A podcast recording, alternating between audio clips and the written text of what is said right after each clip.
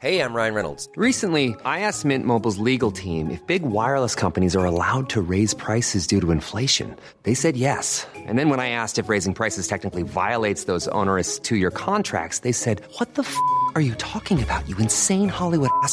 F- So to recap, we're cutting the price of Mint Unlimited from $30 a month to just $15 a month. Give it a try at mintmobile.com slash switch. $45 upfront for three months plus taxes and fees. Promo rate for new customers for limited time. Unlimited more than 40 gigabytes per month. Slows. Full terms at mintmobile.com.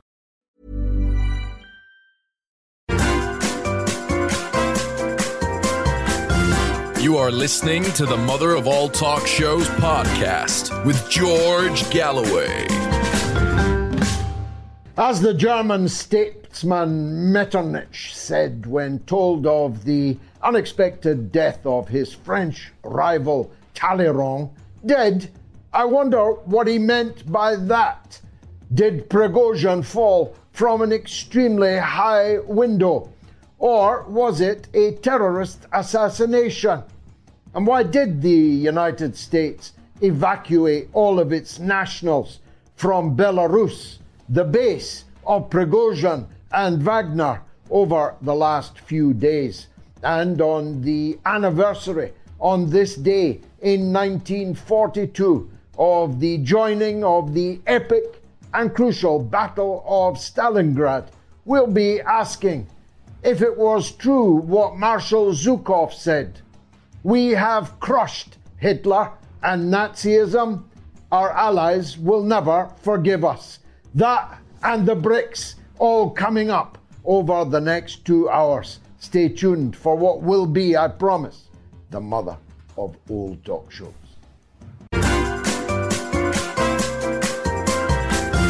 You are listening to the Mother of All Talk Shows podcast with George Galloway. What Metternich meant, of course, was that no one as cunning and mysterious and genius like Talleyrand could possibly have died without it having any deeper meaning. Tonight we'll be asking if the strange and unexpected death plummeting from the skies on a private aircraft on a flight from Moscow to St. Petersburg has some deeper meaning. Of course, a great deal of speculation will center around the famous statement by President Putin in 2018 that he could forgive most anything except betrayal. We can recall the statement by the same President Putin that those who led just two months ago the so called March on Moscow had done an act of treason and that they would be dealt with. Of course, many will imagine that this all proves the long hand of President Putin. But you'll not be surprised, perhaps, to learn that in this case, at least, I don't think so. For a start, it blows a hole in Russia's opportunity to gain from the turmoil in Niger, where I assume the last video appearance of Prigozhin was filmed. The Wagner Group is very important, not just in Niger, but in Burkina Faso and also in Mali. It is also fighting ISIS and Al Qaeda terrorists in other parts of Africa.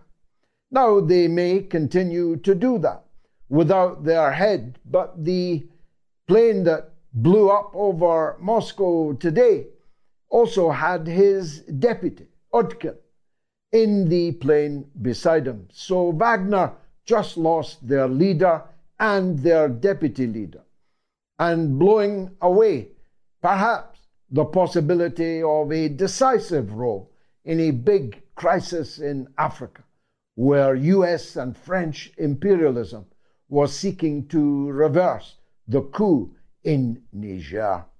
The second reason why I don't think so is the BRICS. This is a gathering of immense importance to Russia in Africa in South Africa. Putin himself just delivered the address he could not make in person by video hours before the events surrounding the plane crash between Moscow and St. Petersburg. It's an embarrassment for Russia, whether Putin had him killed or whether someone else successfully assassinated him, which is the theory to which I myself, in events that are only an hour or two old, am beginning to lean. I'll tell you why. There are far more unspectacular ways of killing Prigozhin than blowing him out of the sky with the death of nine, or let's call it eight others, three pilots, other passengers. If he flew out from a Moscow airport, he could have been killed in the Moscow airport with one bullet or one whiff of Novichok.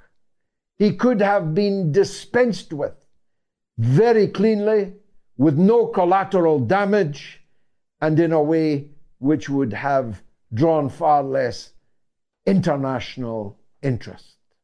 The second reason is this that the United States, just 72 hours ago, and apropos apparently nothing at all, withdrew all of its nationals from Belarus, who was based in Belarus, who was living in Belarus, who had recently established a camp in Belarus, none other than Prigozhin and his Wagner group.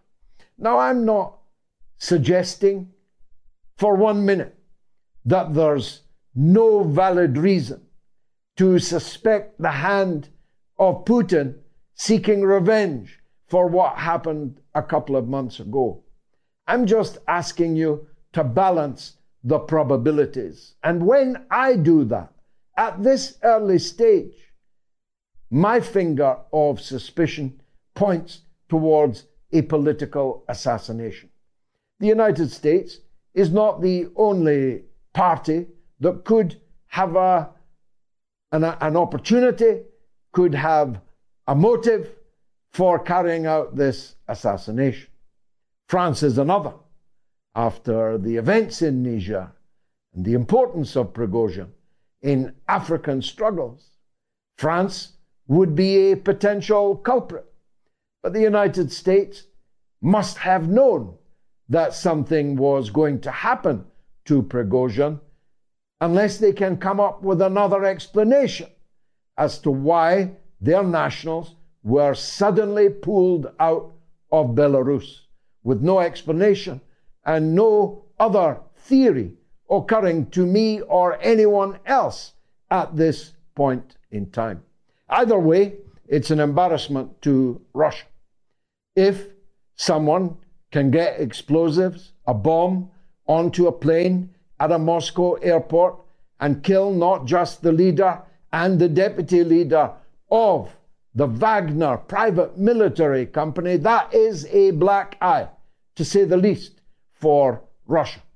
If Russia themselves killed Prigozhin, well, no doubt it will have a chilling effect on anyone else who, in the middle of a war, decides to lead a mutiny against the government in Moscow.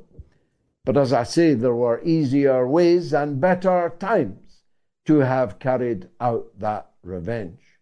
If I remember correctly, uh, the uh, the events in Salisbury, the Skripal affair, occurred at an equally odd time for a Russian leader to carry out an act that could only bring opprobrium on himself and on his country.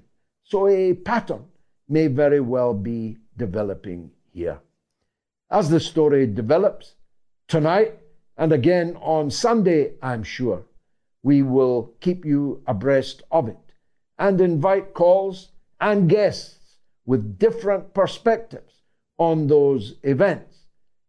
But I want to turn to the epic battle which was joined on this day in 1942, the Battle of Stalingrad. I do so because many younger viewers know little of its importance, little of its epic scale.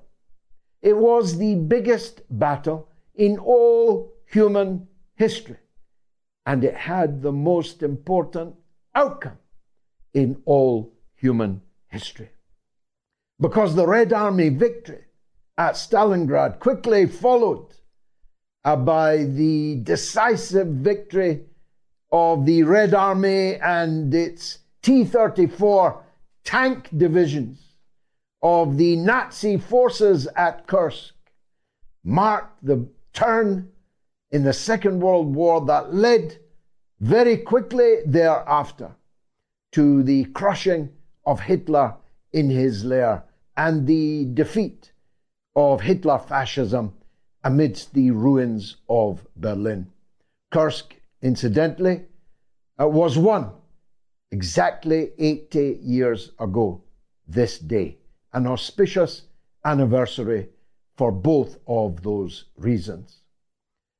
But the defeat of Hitler fascism, overwhelmingly as a result of the heroism and professionalism and the leadership of the Red Army, was something that the West never forgave.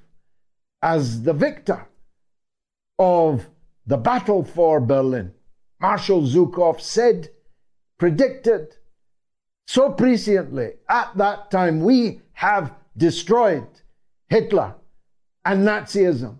Our allies will never forgive us. How significant a prediction that turned out to be. Because although the Red Army broke the siege of Stalingrad and decisively crushed von Paulus and the beasts of fascism that had besieged the city and caused such slaughter. The truth is, Russia has been besieged ever since.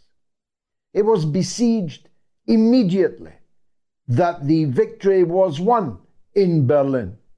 The Iron Curtain was not erected by the Russians, it was erected by those who actually had a plan to turn the Nazi divisions around and lead them into a war against the then Soviet Union. And the author of that plan was the British Prime Minister Winston Churchill. The Cold War was begun not by Russia, uh, but by the West.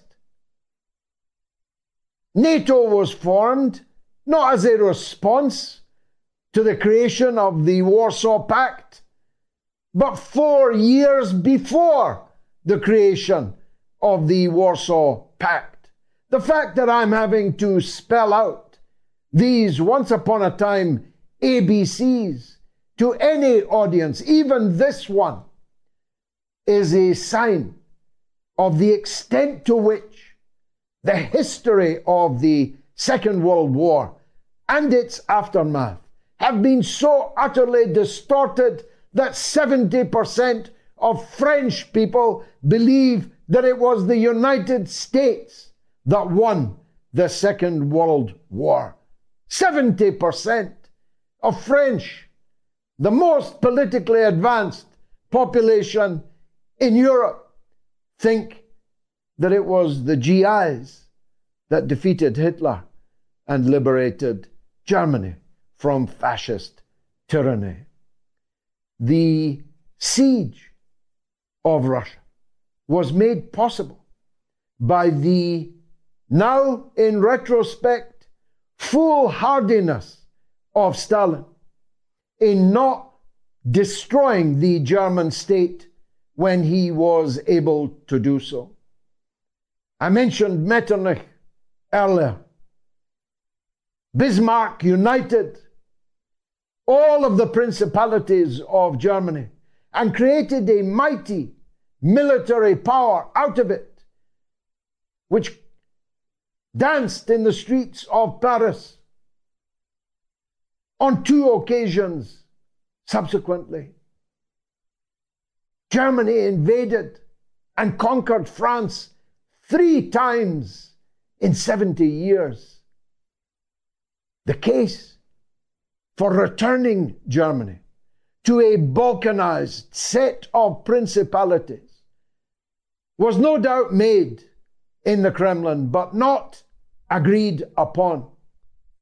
They settled instead for a line east of which, when Russia agreed to abandon that line, NATO would never advance according to the promises of George Bush the first and all of the presidents and secretaries of states until Bill Clinton began the super expansion of NATO during his presidency. But it would not have been possible if the German state had been broken up as it is now clear it should have been. And now Russia again has panzers on its territory, not all that far from Kursk. Why do I dwell on this? Not just because it's an important history lesson, but because I'm thinking that no such moderation, no such reasonableness will ever again win the day in arguments in the Kremlin. Dividing Ukraine along the Dnipro, along the current line of control, freezing the conflict on a North South Korea basis, would only bring, would only be a harbinger of great disasters to come. A division of Ukraine into East Ukraine and West Ukraine, with West Ukraine becoming bristling with weapons, including nuclear weapons, would only move the front line. A much more radical outcome of the war in Ukraine, it seems to me, is much more likely. And I'll be discussing that with my guests in the rest of the show. But let me turn quickly to the United States of America, where this evening Donald Trump and Tucker Carlson go head to head with Fox News's so called debate between the runners in the Donkey Derby, who are the opponents of President Trump in this contest. I'm sure, as you are, that Tucker and Trump will win the day. The ratings war. In fact, it will be no contest by an entire furlong. These two thoroughbreds uh, will trounce the opposition in the donkey derby. But that's not my point. If you have not yet seen the interview between Tucker Carlson and Colonel Douglas Macgregor, whom you saw first here on the mother of all talk shows, and more than once, then you have missed the most important interview that you may ever watch in your entire lifetime, unless the lesson of that interview is learned and heeded and acted on quickly. Colonel Macgregor's tour de force and Tucker's monologue about how this war in Ukraine has been the big lie, a big lie of which Goebbels himself would have been proud. All these lies have led to the deaths of hundreds of thousands of men, most of them by a ratio of five to one. Ukrainian men, the flower of the Ukrainian people, now laid in the ground in the service of that big lie. Colonel Macgregor, a combat veteran, an officer and a gentleman, a former White House and Pentagon advisor, lays bare the extent of that big lie. And I really hope that once you've watched this mother of all talk shows tonight, and once you've watched Carlson and Trump, that you don't miss out and watch Carlson and Colonel Macgregor, the most important interview you may ever watch. Fasten your seatbelts. It's going to be a bumpy night. It is already the mother of all talk shows.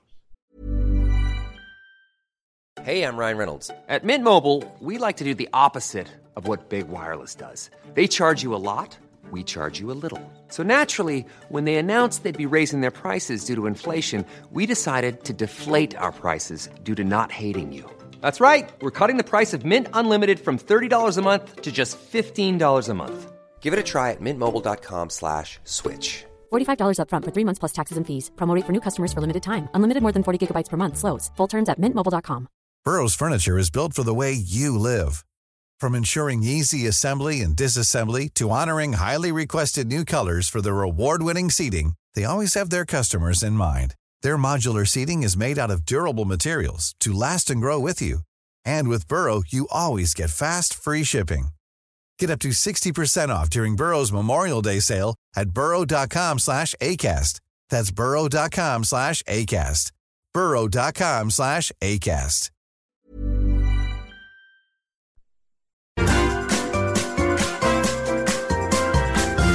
You are listening to the Mother of All Talk Shows podcast with George Galloway. Now, uh, we're running a poll this evening on Hawaii, on Maui, the disaster stricken area, which has been treated so bizarrely by President Joe Biden, who went on two holidays, who said no comment to the media on the subject of the wildfires there on two occasions, two holidays, two no comments, and then went to Hawaii and promptly fell asleep as a sign of how dynamic the presidential response was, raising this question that we pose this evening Should disaster stricken Hawaii secede from the United States? Although, as my friend Mark Seddon pointed out, that presupposes that the people of Hawaii ever agreed to join the United States in the first place. Should disaster stricken Hawaii secede from the United States? The answer's yes or no on my Telegram channel, t.me forward slash George Galloway, on my Twitter, my X, on the YouTube community poll, and on the YouTube stream. 17,000 people have already voted in this poll. Have your say. Now, my first guest this evening, I was asked about an hour ago, uh, where does Pepe Escobar live? Where is he based? I answered, I have no idea. All I know is he knows everything about everywhere. And that's why he's such a supremely interesting guest to join us on the mother of all talk shows this evening. And I mean it sincerely, Pepe. Now, I asked you on here to talk about the BRICS, and I promise that we shall. But I need to ask what you make of the events in Russia this afternoon and the presumed death of both the leader and the deputy leader of the Wagner group. Wow, George, first of all, it's an enormous pleasure to talk to you and to your audience, of course. It's an explosive night here in Moscow. It's 11:30 p.m. and rumors have been swirling all over the spectrum for hours, in fact. It's confirmed. Uh, Yevgeny Prigozhin and his number two, his aide de camp, uh, Dmitry Utkin, uh, they are they, they are dead. They are confirmed dead. Uh, it, it, has not been announced by uh, Russia 24 TV officially, but it has been confirmed by Wagner. Not only that, uh, the you know, the top honchos at, at Wagner are, as we speak, sitting down to put in place the contingency plans that they, of course, they had for, for years, in fact, in case of the death of their CEO. Uh, it's, it's a completely crazy situation in Moscow because uh, there are all sorts of rumors and explanations and hypotheses concerning who killed Prigozhin? The CIA, the NSA, Putin, Shoigu, Gerasimov, uh, the SBU, you name it. You know, uh, we don't know anything. We uh, one of the f- only things that we really know is that the plane um, uh, was shot down. We don't know by whom. Uh, there's a lot of speculation that uh, Russian anti-aircraft uh, system did it. Uh, an S-300, not confirmed at all. Apparently, there was not a bomb on board. So uh, you can imagine what's going to happen in the next 24 to 48 hours, right? And of course, uh, this will not, ch- that's very, very important. It's not going to change what Wagner is going to do in Africa. Very important. Prigozhin flew from Africa today. He arrived in Moscow and then they took uh, this Embraer plane to go to St. Petersburg. And then the accident or crash, whatever you want to call, happened. The thing is, uh, what Prigozhin had already announced in early May this means a month, a month and a half before that extraordinary Maskirovka that happened in June 23, 24, the, the so-called coup against Putin, which was not a coup, was basically a, a union dispute between um, Prigozhin and uh, Shoigu at the Ministry of Defense. So uh, Prigozhin himself had already announced that uh, Wagner was going to be reorganized in Africa or solidified in Africa as a sort of international body against uh, all sorts of Al Qaeda inspired or Al Qaeda uh, linked terror outfits operating in Africa in the famous tri border area. This means Mali, Burkina Faso, and Niger. So this is not going to change. This is the this is the, the the plan, short, middle, and long term for Wagner. And this is directly linked to the Russian Ministry of Defense as well. So what's already happening, which is extraordinary, tonight, in fact, a lot of Wagner uh, fighters were in Belarus are flying back to Russia and they're going to be directly incorporated into the Ministry of Defense. So whatever happened to Prigozhin, we can say one thing. Uh, the Prigozhin chapter, which is a sort of a 10 Netflix series in one, especially these past few months, is over. But Wagner, incorporated in the Ministry of Defense and acting as a very, very strong force in, in the Sahel, in Africa, it's a given. What happened to Prigozhin, we'll only know in the next, uh, I would say, days, not hours. It's very, it's very, very complicated. And uh, considering that, uh, I'll, I'll, give an example. There are two Telegram channels that are linked to Wagner that they are saying that the plane was shot down by a missile operated by the Russian Minister of Defense. This is an extremely serious allegation with no proof, of course. It could have been a rogue operation, of course. It could have been something that rogue operators linked to the Ministry of Defense managed to get away with it because they had support from above. And considering that the feud between uh, Prigozhin and Shoigu was something really, really hardcore, which is something that was confirmed personally to me by a Donbass commander who turned politician here in Moscow and said, yes, it's, it's personal.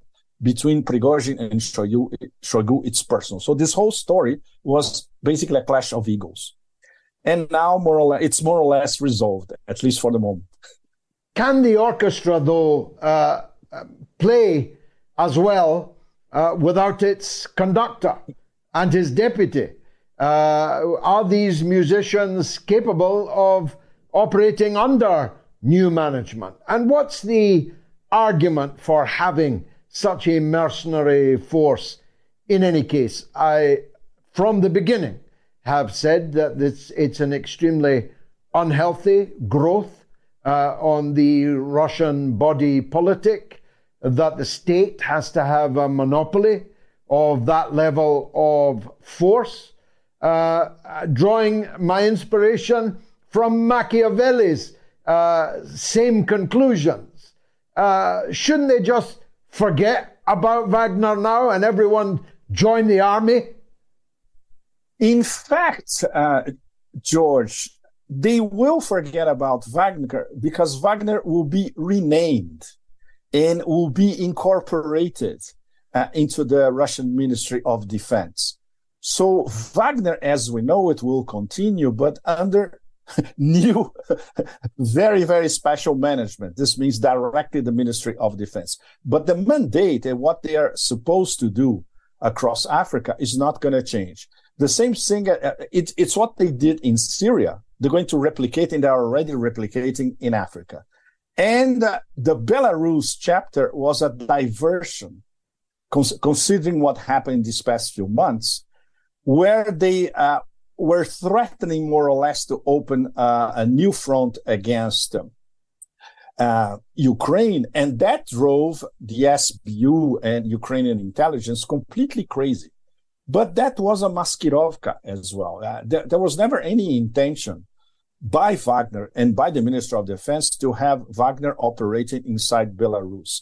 The focus is Africa. And, and now after what happened, what, what is still happening in Niger, which is the culmination of a long process of uh, revolt against uh, France Afrique, the French system in West Africa, and all shapes and, and forms of French neo-colonialism, the Russians have a great opportunity to have a, a sort of uh, anti-terror and anti-foreign interference um, outfit operating from Western Africa all the way to Eastern Africa sooner, sooner or later across the Sahel. Let's say a belt from uh, uh, Mali all the way to uh, Eritrea, for instance, against, of course, the usual suspects and French influence. So, so this is what's going to be played out in Africa next. And of course, the usual suspects uh, in the Pentagon, the Beltway, are absolutely terrified about it. Now, I made the point earlier that one of the reasons why uh, this would be an odd day uh, for uh, Putin to decide to kill Prigozhin was that this was a red letter day uh, for uh, BRICS, which is, of course, built upon, in part, uh, Russia's prestige, strength, and, and advancing economy, and so on. And indeed, this was the very day that Putin addressed the BRICS. Now, you've been uh, very excited about this BRICS summit. Why not? Uh, has it lived up uh, to your expectations so far? Uh, not yet. To, to answer you directly, George, not yet. Uh, in fact, this morning, all of us were following closely the speeches by the five leaders. Uh, okay, um, concisely, I would say that Putin and Xi basically delivered. Uh, they are both extremely aware of the ultra high stakes involved. But uh, from Modi, from Lula, and from uh, Ramaphosa, I would say was not exactly exciting. Modi basically he had a campaign speech. He was basically saying, "Look how how great I am! Oh, everything that I accomplished in India this past year or year and a half or two years." Lula was uh, was not the Lula that we're used to. He can be an absolutely outstanding speaker when he improvises. He was reading notes, and obviously these notes were not written by him. This is something we can tell right away. Even the way he speaks his Portuguese, you can tell right away that these this is not Lula thinking, and this is not Lula arguing. You know, so uh, he was below par considering his very very high standards as a public speaker. And Ramaphosa was basically taking notes and basically repeating uh, slogans that we are all familiar with, but um, without elaborating on them. Pra- praising his colleagues for some of the things they said, of course, but they had already discussed that uh, among themselves. So they knew exactly uh, if they were in sync, and they are in sync about most of it in terms of uh, BRICS as uh, a sort of new G7 or the real G20 from now on, or even an alternate alternative United Nations, or uh, the most important multilateral organization at the moment to organize the inclusion of the global south in international relations, uh, the reach towards Africa, which is very, very important. The Chinese have been saying that for years, in fact. And uh, it's no wonder that Xi Jinping tomorrow is going to have a meeting only China and 40 or 50 heads of states from all over Africa and also from the G77, which is the non-aligned, the new non-aligned movement, which, by the way, George, the G77 is now G134. There are 134 developing nations on this group, on this non-aligned group, which is basically the cream of the crop of the global south. And they're all interested in BRICS and they're all interested in discussing with BRICS and they're all interested to have some of their members as part of BRICS. Which brings us to who is going to be part of BRICS Plus, which is something that they said, the South Africans said today, it's going to be announced tomorrow. Uh, there are two conflicting versions coming from the South African themselves. They're going to announce tomorrow the procedures for the new members of BRICS Plus, and there's another interpretation that they already have a list. What we managed to know so far is that we are very close, possibly, of a BRICS 10. At the moment, it's BRICS 5. The BRICS 10 will have uh, Argentina. Uh, this was Brazil's vote, essentially, among the five. Egypt, uh, Iran, Saudi Arabia, and the Emirates. And what does that tell us? This is extremely important. It tells us that the BRICS are more or less getting closer and closer with OPEC plus. This is the energy angle, which in this case, geoeconomically is even more important than the geopolitical angle. But now we're going to have enormous producers of energy together sitting on the same table, including Russia, of course, Iran, Emirates, Saudi Arabia, Egypt, Russia, and soon we may have Venezuela as well. And, and in the in the second batch, why not Kazakhstan? You know, can you imagine what this means in terms of having between 60 and 70% of the major producers of oil and gas sitting on the same table on a geopolitical level, not only in an organization that is strictly business and energy business like OPEC plus.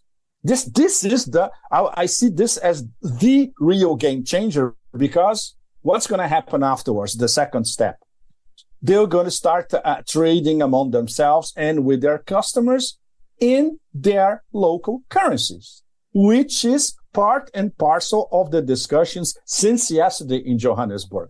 How we're going to increase uh, trade in our currencies uh, all of us five BRICS members. And if it's BRICS 10, the same thing will apply. So we're going to have dirham, we're going to have the Iranian rial, all part of uh, these uh, this uh, trade connectivity in local currency. So I would say that the next 24 hours could be a game changer. Let let's not have too many high expectations. Of course, we all do, but uh, if they dare, first of all, to publish the for all, the whole world to see okay, the procedures for, for admission are that. They're not very complicated. All the 23 of you who applied sooner or later will get in. And all 40 something of you who expressed interested, we're open to all of you. So soon we're going to have bricks 40, bricks 45. Can you imagine that? It's, it's, it's possible, but not this year, uh, George. I would say that uh, the consolidation I'm, of, I'm of already imagining living these days you already imagine it. I'm exactly. already imagining Fantastic. it. with, with excitement. Pepe Escobar, it's been a privilege for all of us to see and hear you again this evening. Don't be a stranger and My stay pleasure, in touch. George. Thank Pepe you. Escobar, how wonderful uh, character and so learned and so worldly wise. Should disaster stricken Hawaii secede from the United States? Yes or no. You can vote almost up to the end of the show. And you can also call me. I'll be right back. Stay tuned. Hey, it's Paige DeSorbo from Giggly Squad. High quality fashion without the price tag? Say hello to Quince. I'm snagging high end essentials like cozy cashmere sweaters, sleek leather jackets, fine jewelry, and so much more. With Quince being 50 to 80% less than similar brands. And they partner with factories that prioritize safe ethical and responsible manufacturing. I love that. Luxury quality within reach. Go to quince.com slash style to get free shipping and 365 day returns on your next order. quince.com slash style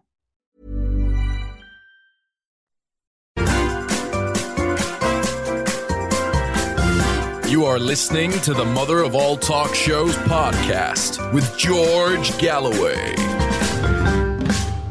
Well, it's been quite the show, uh, an unexpected turn of events. Uh, the uh, death, the killing, I think we can say, of Prigozhin and his deputy on board their private jet flying from Moscow to St. Petersburg. Shooting down of the plane or the plane being bombed in a terrorist act of sabotage? As yet, we don't know. What we know from Pepe Escobar is that rumors are swirling wildly, and not just, I'm sure, in Moscow, in Russia. Uh, now, we talked to Pepe about the uh, BRICS that's taking place in South Africa, and very informative, as I expected we expected him to be. But let's hear from my good friend and former colleague Ahmed Kaballo and Clinton Nzala to get an African perspective on what's happening down in South Africa. Gentlemen, very good to see you. I don't know if you heard Pepe's, uh, well, I was going to say excited, but maybe a bit less excited than he had previously been uh, about the BRICS meeting so far. What's your own perspective on it? Yeah, I mean, the whole African continent is excited about BRICS. And we went to the streets of Johannesburg and we got some vox pops, and everyone was excited. Every taxi that we drove in, the taxi drivers expressed their excitement. However, going to the event today and yesterday, um, the excitement has kind of died down a little bit because although BRICS is definitely needed and it's definitely the future, because of the actions of the South African president, Cyril Ramaphosa, to not allow Putin, to disinvite Putin from attending uh, in person, I think it's put a bit of a downer on the whole event. Uh, today, kind of Putin it seemed like he took a bit of a shot at Ramaphosa. He said that, you know, Russia will be hosting the next BRICS and Russia will make sure that it's independent and not, you know, uh, subject to external pressures. I'm not sure if he worded it exactly like that, but that was the gist. And um, it definitely felt like a dig. Then Ramaphosa said something back, mentioned the war in Ukraine, and then said something like, as you said that you want this to end, you know, the you said part of it felt a bit targeted and and and telling in the tone. Um, and then we have President Modi, who seems to want to have one foot in the Westies camp and one foot in BRICS camp. You know, in his speech today, I think he mentioned the G20 um, in positive terms and then mentioned BRICS. And it's like, why are you mentioning G20 at BRICS summit? I'm sure none of the G20 members are mentioning BRICS when they when they meet. Uh, so yeah, you know, there was positive comments from from from uh, President Lula. Uh, the Chinese are obviously always reserved in their assessments, and Putin was, you know, no hold but no holds back bars, and was denouncing the West for, you know, causing global insecurity through its sanction regime, through its wars, through its regime change program. But I just feel like there's two members, South Africa and India, that might potentially be letting the slide down. Is that how you saw it, Clinton? It certainly seemed uh, also to be the view of, uh, of Pepe Escobar. Is that how you two saw it? I definitely agree. I think uh, the best I can say, it has been lukewarm. Like a lot of people ex- expected decisive statements, decisive postures from the leaders of the BRICS nations involved. Then I think for the past couple of months or weeks leading to the BRICS summit, I think President Ramaphosa has failed to show a backbone. Uh, the today we are having four leaders at the uh, summit uh, against expectations of having five leaders, and many people they think this is a result of President Ramaphosa failing to stand up to the bullying tactics of the West. He failed to make it clear to say, as a host nation, all leaders of BRICS that were supposed to be in Johannesburg were going to travel to Johannesburg. So at one time, he had shown like he was willing to take a stand. He was willing to have President Putin here safe and secure. Then at one moment, he seemed to backtrack. So all this kind of affected, I think it has affected the mood of the, the summit. A lot of people, you know, BRICS is seen as an alternative. It's supposed to be a group of people who cannot be swayed around by some Western bullying or whatever. But it's, uh, President Ramaphosa has failed to show that. So generally, the whole conference is very lukewarm. And like uh, Ahmed pointed out to say, I was shocked when we had President uh, Prime Minister Modi talking about how he India is going to help the African Union to get a seat uh, in the G20. Like at a BRICS summit, why are you going to be talking about the G20? It's like totally unrelated. And I think that the reason why we've got groupings like uh, BRICS is because of members of the global south seeing that uh, groups like G20 were not giving them the voice that they wanted. At the best, those were reduced to just talk shops. And if they were invited, they are ever invited, sometimes they do send out token invitations to certain countries from the global south. But we know to say those countries they are not taken seriously. They are just treated like bridesmaids or, or escorting some people to their marital bliss. So I think that then organizations like BRICS, at least they give the global south a voice. And it's a reason why right now a lot of uh, countries from the global south have, have shown interest to join BRICS because they think that it's a platform where their aspirations and their developmental agendas, their political agendas are going to be heard. They are going to have a voice. And like places like where I've said uh, G20, which are merely beauty pageants that only help to maybe to try to sell capitalism to, to the global south. Ahmed, I'm so old. I knew a different Cyril Ramaphosa and a different uh, ANC for that matter. But whenever I make that point, uh, people refer me to a book called The Economic Hitman.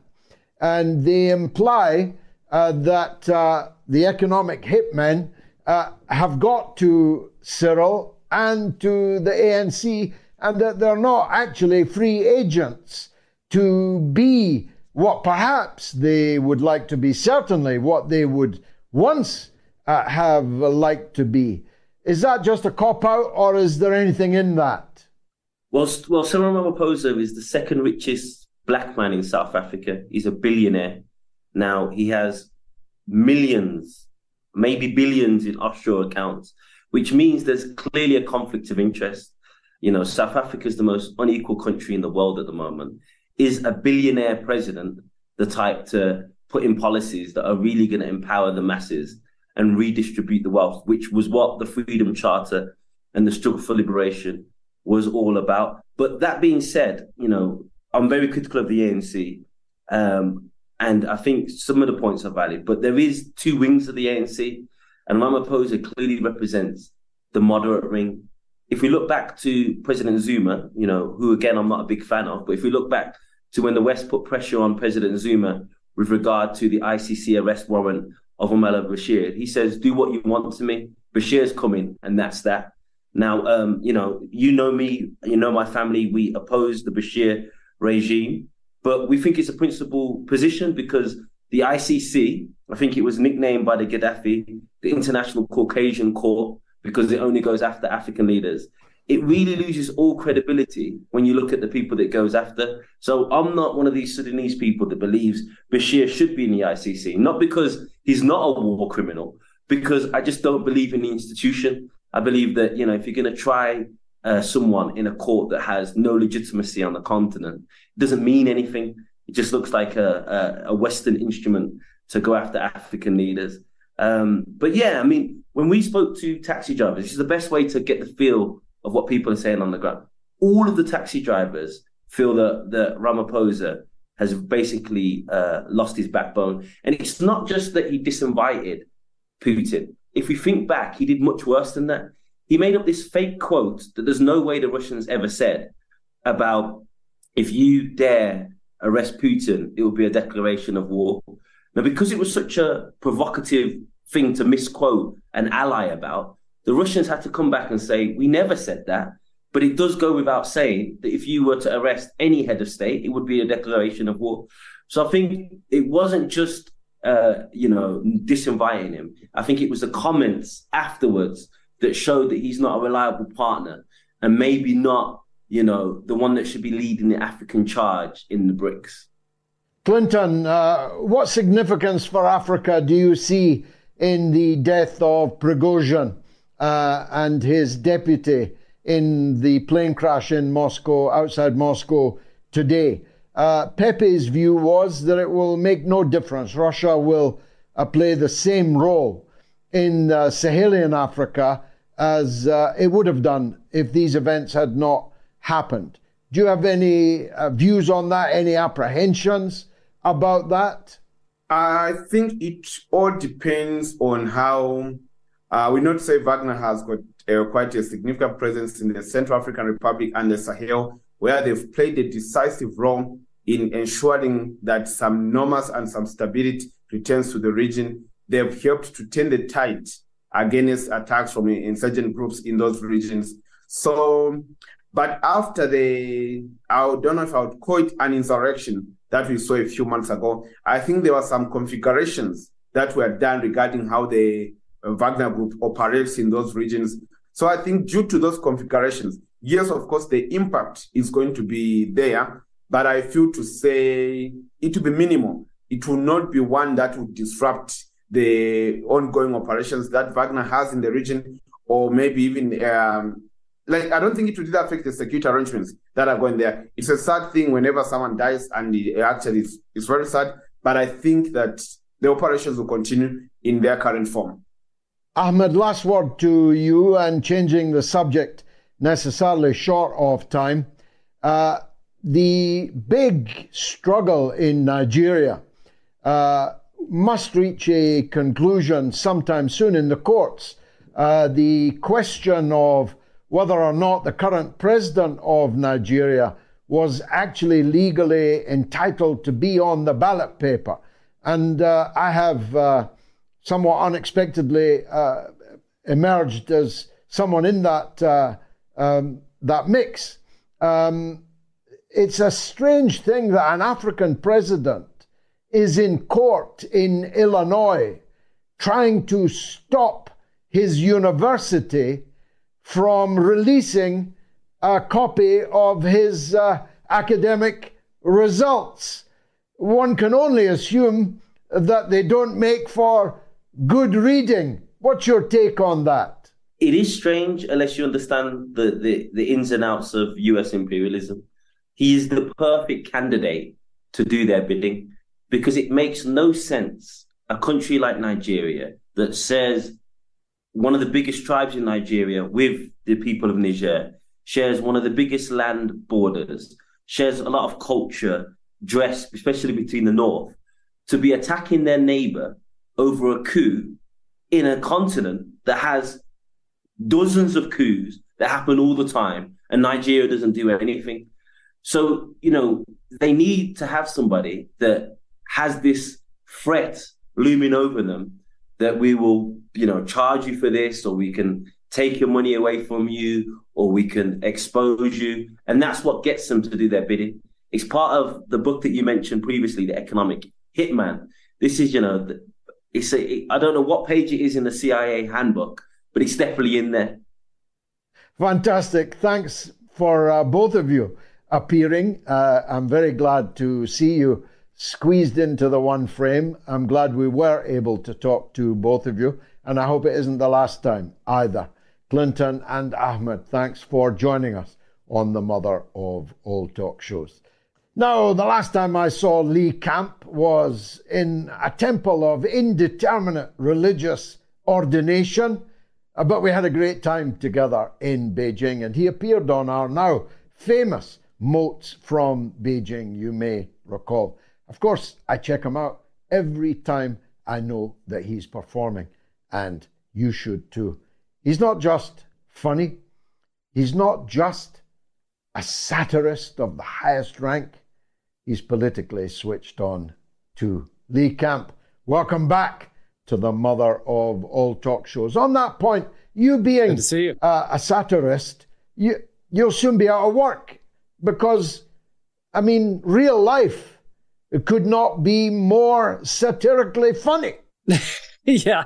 It, it does make my job kind of hard when uh, I, I, feel like uh, reality is lapping satire. It is quite difficult when you have a president that falls asleep through every event. It, it it does become harder and harder. Yeah, he was working out for for 90 minutes. That's right. I, I think you know, really, it, it, he has to work out so much because uh, his presidency is not working out. So he just claims he is.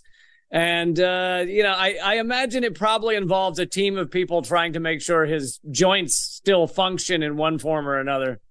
It's hard to believe that. Uh, I mean, maybe that's why he fell asleep in Hawaii. He'd been working out for an hour yeah. and a half uh, before it. An 80 year old man uh, by the way, Mick Jagger is also 80 years old. He's the same age as Joe Biden. Uh, but I doubt if he would fall asleep.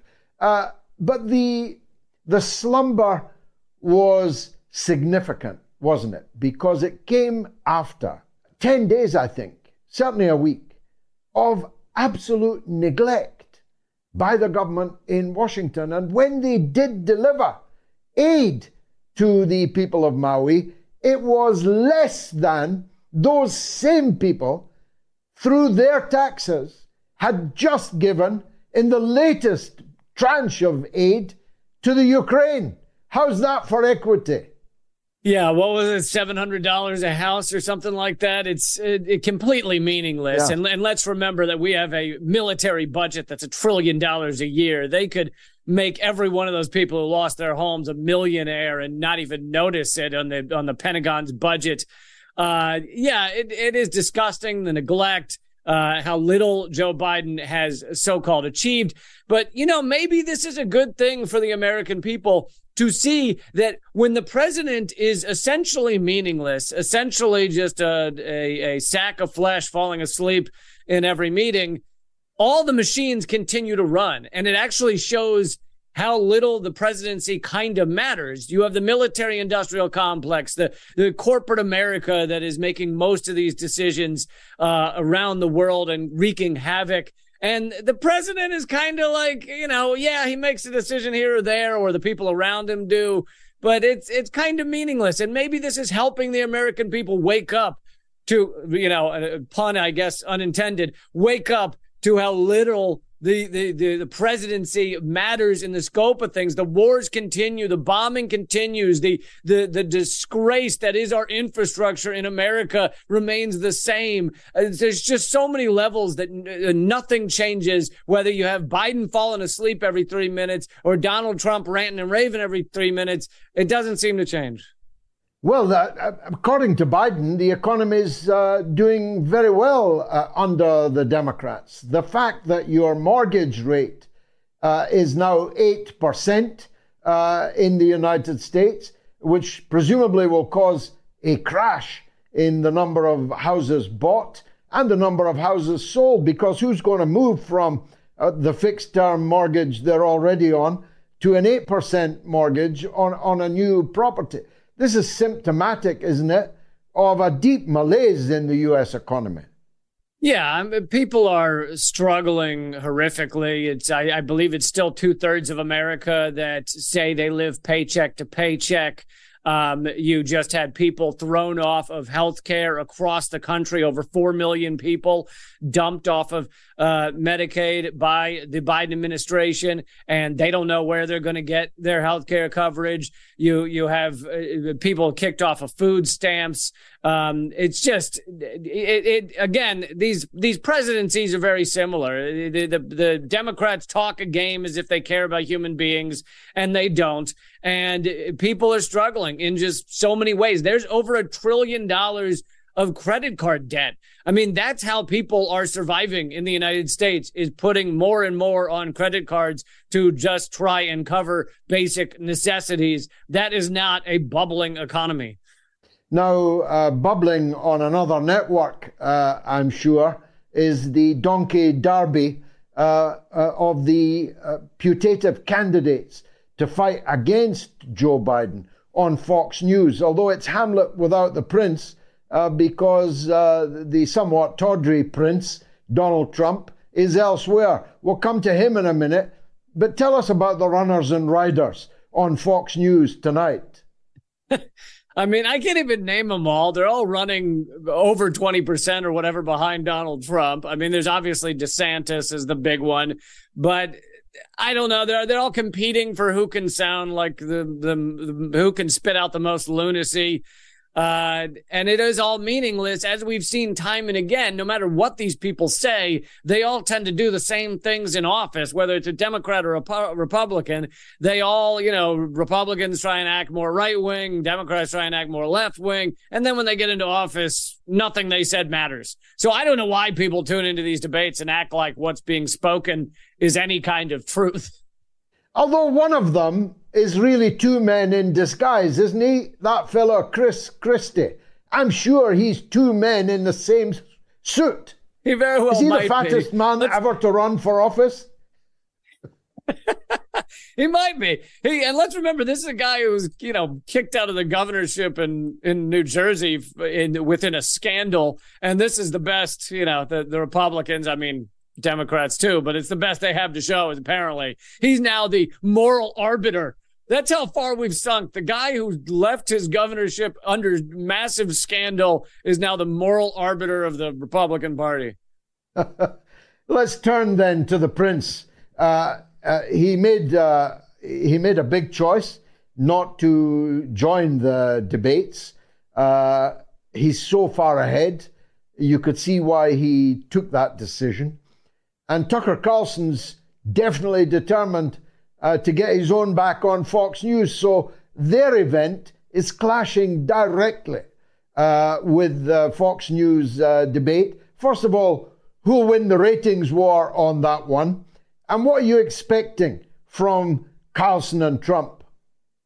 Yeah, I bet you Trump probably wins the rating war. I mean, I don't like, I don't like walking around. I live in Baltimore now. Walking around, I don't know if anybody even knows there's a Republican debate happening.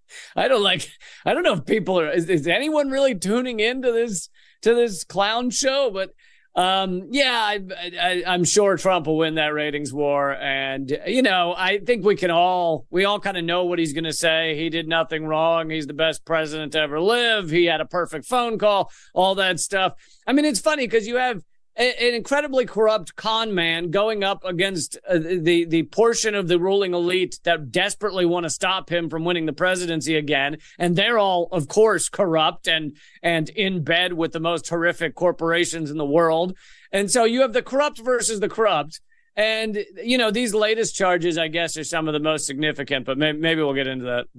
Yeah i mean he's going to be arrested in in georgia tomorrow. What for yeah, I, it seems like the the the main charges are that they basically he and his he and his group put together a competing list of electors to claim that the, in certain states, including Georgia, he had won the state, and then send those electors to uh, Congress to put them forward as the actual people that would vote uh, for the president, which to me, this is one of the one of the key things that, and and it, well, first of all, I'll say this: is it a crime? Uh, I, yeah, I'd say likely it is. It probably absolutely is. He's corrupt. He he did everything he could to try and maintain his position as president. Um, but he's going against other corrupt people who are who are equally corrupt in different ways. Uh, but I'll say this that that one of the things that is essentially not mentioned at all in this entire scandal, this whole idea of him putting to, putting together a competing electors is the whole elector system, the the the electoral college is absolutely and horrifically undemocratic. These are people, the whole idea of the Electoral College was put forward initially in the United States in case the American people had the nerve to vote for someone that the ruling elite did not want. So basically, you have this electoral college, which is the final say in whether the American people got it right. And the electoral college has put our president into office many times against the uh, the popular vote, or at least a few times. So it's completely undemocratic system that Trump was trying to rig uh, for himself. But of course, that aspect of it, how horrifically undemocratic this is, not mentioned really on your mainstream media. No, uh, just like the investigation into uh, the Bidens. I mean, I keep reading in the small subsection uh, of media that I uh, inhabit. Uh, I keep reading that actually they're discovering more and more information uh, about uh, the Bidens, the Biden crime family, including this, to my astonishment. Apparently, Joe Biden, the vice president of the United States, was sending emails to his son and his son's business associates under false names, under pseudonyms. I mean, we know about Hillary and her emails and all this, but if the, if the American people knew all this, surely there wouldn't even be a contest over whether Biden uh, gets reelected or not. Yeah, I think his pseudonyms were uh, Sleeping Beauty and uh, the Crypt Keeper, or some of the names that he was using on email.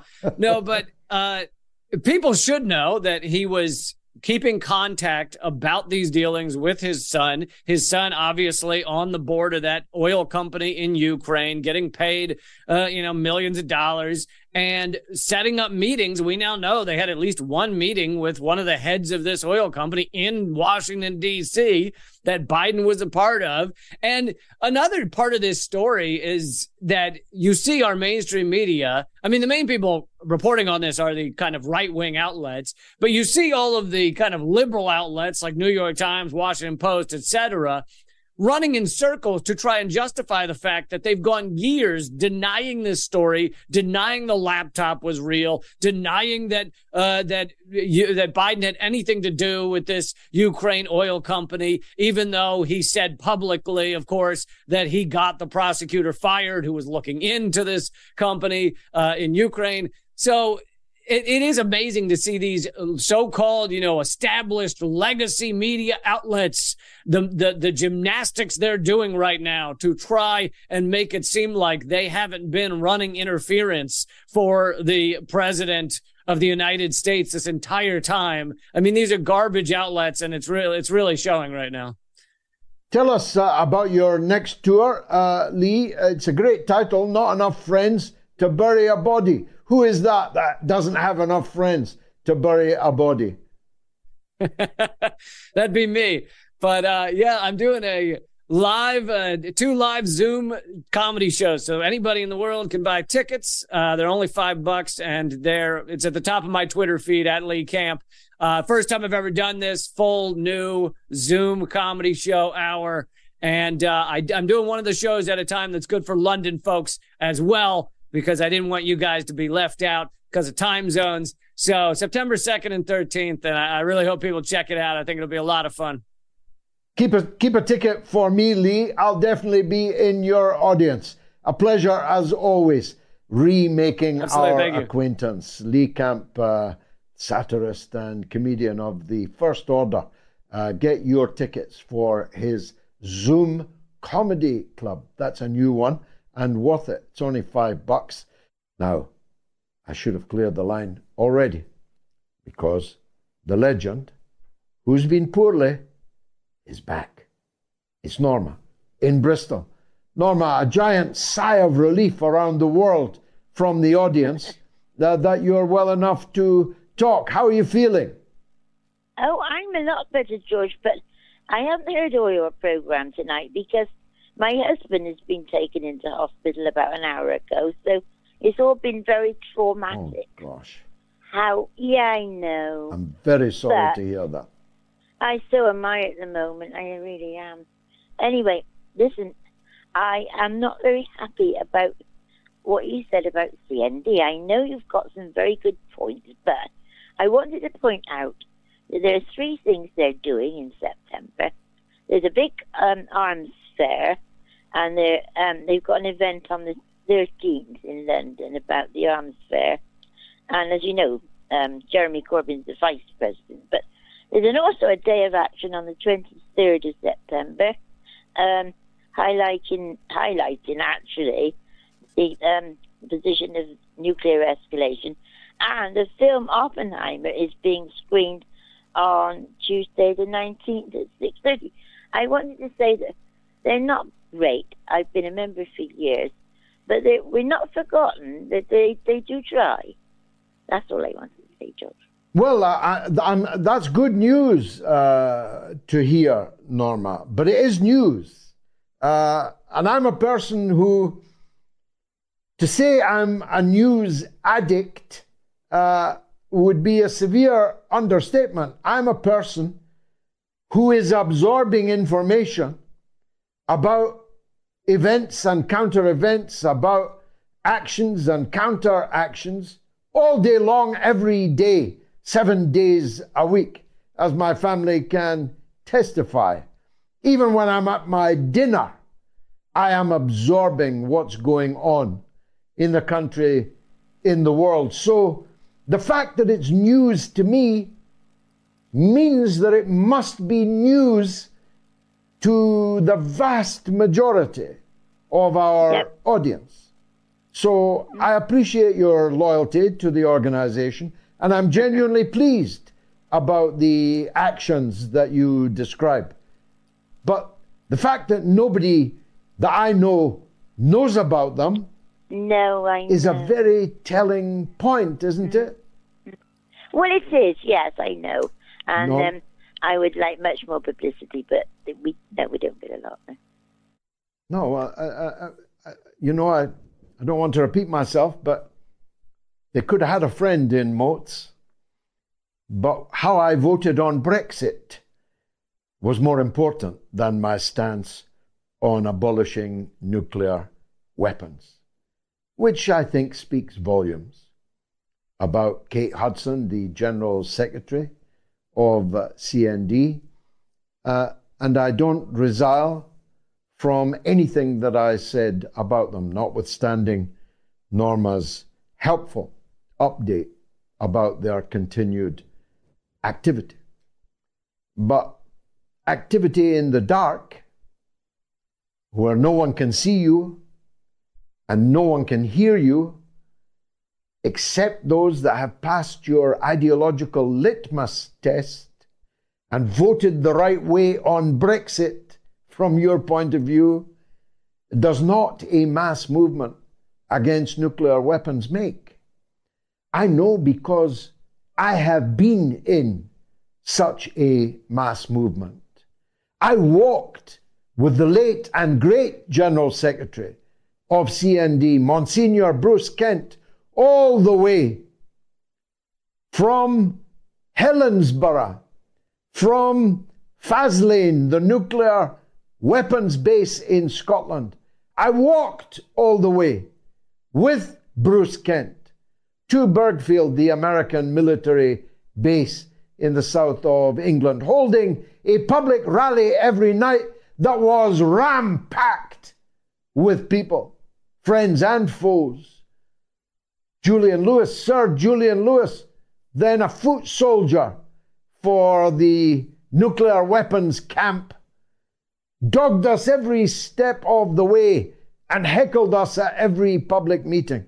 I was on the mass demonstrations of hundreds of thousands of people organized by CND in the early 1980s against the siting of cruise and Pershing missiles in Britain and throughout Europe. But now they won't even come on my show in which they can tell you what they're doing next week and the week after that because I voted for Brexit. That's where leftists are now. That is the nadir. And I've gone over my time again, but God willing, I'll be back on Sunday at 7 p.m. UK time with the mothership, with the Sunday edition of the mother of all talk shows. By then, things might be clearer in who killed Prigozhin, whose death today provoked the Metternich question. What did he mean by that? Good night.